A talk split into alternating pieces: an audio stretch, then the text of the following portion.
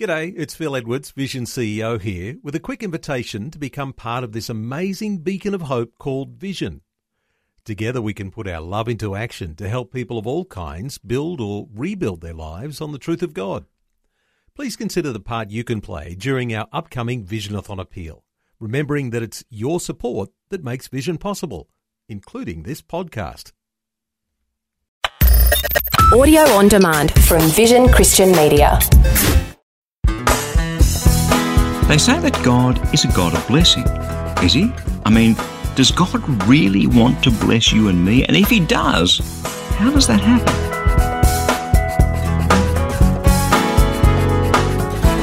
Hi, I'm Berni Dymet, and welcome to the program today as we kick off a new series of messages called Blessed to be a Blessing. And please do stick with me because at the end of today's message, I'll be telling you about our latest life application booklet, which also is called Blessed to be a Blessing. I'd love to send you a free copy to help you experience the joy of receiving and giving the blessings of God.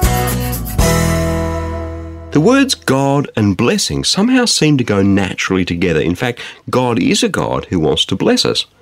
Or is he? Each one of us can look back on our lives and point to some times of great joy and blessing, and then times of hurt and disappointment and sorrow and loneliness, where it seemed as though if there is a God who blesses, well, he must have deserted us, or at least that's how it felt. What do you think? If God is God, is he a God of blessing, or is that just some kind of unbalanced, kind of secular view of God that's crept into our thinking? Or is God a God who really doesn't care about us?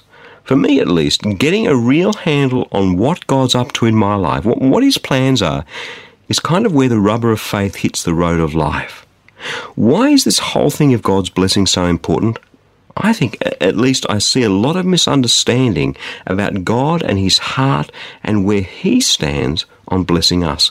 There seem to be two extremes, two opposite ends of the spectrum where people take extreme views. At one end, it goes something like this God wants to bless me, therefore I should believe in Him for the next new Mercedes and the next million dollars and the next bigger house. In fact, God is some sort of sugar daddy. It's all about me. I'm at the center stage. I name it. I claim it. You know something? Lots of Christians teach it and lots more believe it. The problem that I have with that is that when I compare that to Jesus hanging there on the cross, I mean, he lost everything for you and me, even the clothes on his back, beaten and brutalized, he lost his life. And this sort of God is a sugar daddy end of the spectrum really jars with the cross, doesn't it? And it leads to some of the worst excesses. The televangelists pressuring people for money and flying around in their private jets. Is that where this understanding of blessing should end up, do you think? Now, the other end of the spectrum says that you have to be poor to serve God, that money is evil. We just had someone ring up at midnight the other night and leave a message on the phone to say, How dare you sell a CD? And then, How dare you ask for support for your ministry? Money is evil. People who have money are evil. That's what they said on the telephone message. I was talking with a man in India recently, and of course, India is a land of huge extremes. You, have the very rich, and then you have many, many very, very poor people. And he was very critical of this particular Christian leader who just had a nice house in a nice suburb. He believed that was wrong. You see, I look at that end of the spectrum and I go to the Bible and I read about Abraham. Abraham was this man of God, the man that God chose to engage with his chosen people first time round. Abraham was rich. King Solomon, one of the wisest men that ever walked the earth, he was very rich. He was full of God's wisdom. Can you see the problem?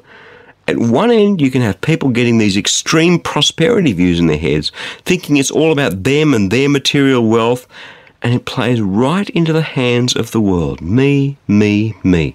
The next plasma television, the next big car. If you don't have that, then, well, obviously you don't have enough faith. On the other hand, this perception that you have to be poor to be a Christian. Well, if that were the case, who would ever fund the work of the Lord on this planet? I mean, God has always chosen to fund His work through His people. I know some very, very wealthy Christian business people who do an enormous amount to fund the work of the kingdom of God. So it's kind of a bit of a dilemma, isn't it? I mean, we can talk about pure monetary blessing and think that God wants to bless us financially. He blesses some people and not others. And then, then there are these other things that happen earthquakes, tsunamis, a young person who loves Jesus and dies at the age of 18 with cancer, car crashes, divorce, retrenchment, all that stuff in life. We all experience some of those things in our lives. Are you with me? So, what's God's plan? Does God want to bless you and me or not? Is it okay to ask for His blessing? Is it okay to expect His blessing, or is that just presumptuous? This is an important question because it's where the rubber hits the road. You get up in the morning and you maybe pray and you look forward to the day. How do you pray? What do you ask for? What do you give thanks for? What, what are you going to talk to God about? Is it okay to ask for God's blessing in this difficult situation that's going to happen at work this afternoon? God, where are you in all of that? That's why we're having a little series this week on the program called Blessed to be a Blessing.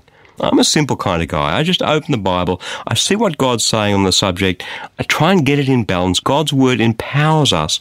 And the problem that I often see when people look at this subject of God's blessing is that you can just take one verse and say, wow, there it is, that's it and you end up with one of those extreme positions I was talking about before.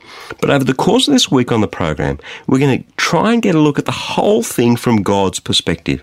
Is God a God who blesses? What does blessing mean? The main connotation is God's divine favour, God intervening to make something better or to give us something that will bring joy or happiness.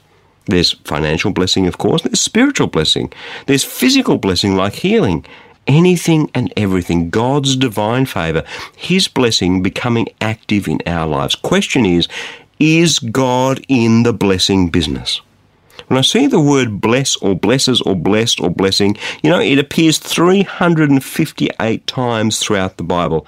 And the very first time it appears is in the first chapter of the Bible, Genesis chapter 1, verse 22. Let's go there and have a bit of a look. This is where God creates all of creation. He makes light out of darkness, the heavens and the earth, the oceans, the dry land, the plants. First time He creates living creature, this is what He says.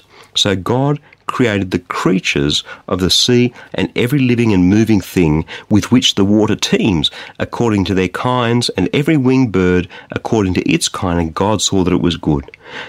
Now look at this. God blessed them and said, Be fruitful and increase in number, and fill the water and the seas, and let the birds increase on the earth.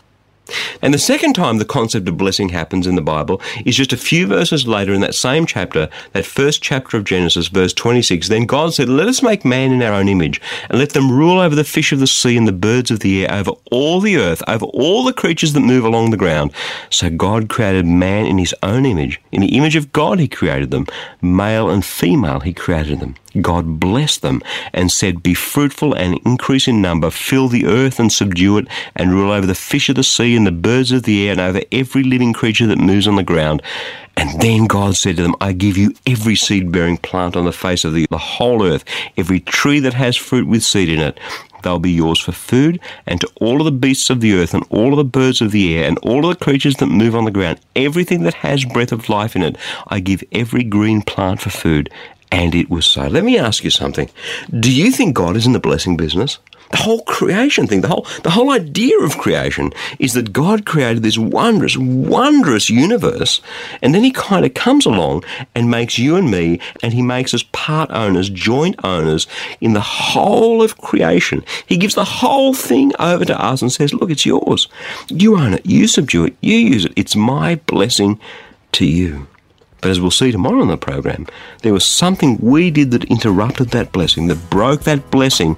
And even after we do those things, even after we rebel and turn our back on God, you know something? It doesn't change who God is. God wants to bless us.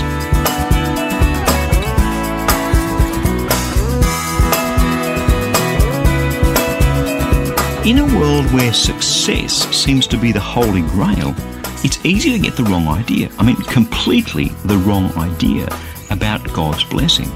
Being blessed, sure, that's great. But letting God's blessing flow out through us is about a million times better. And that's why I'd love to send you a free copy of our latest life application booklet. It's called Blessed to Be a Blessing and it's full of life changing, practical Bible teaching to help you experience the joy of receiving and giving the blessings of God.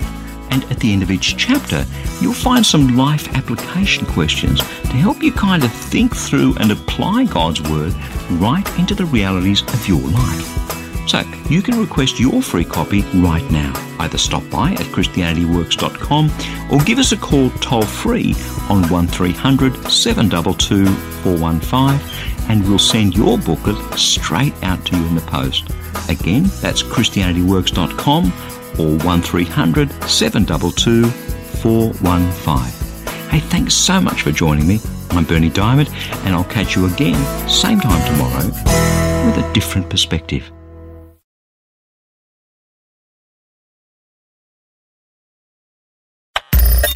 Thanks for taking time to listen to this audio on demand from Vision Christian Media. To find out more about us, go to vision.org.au.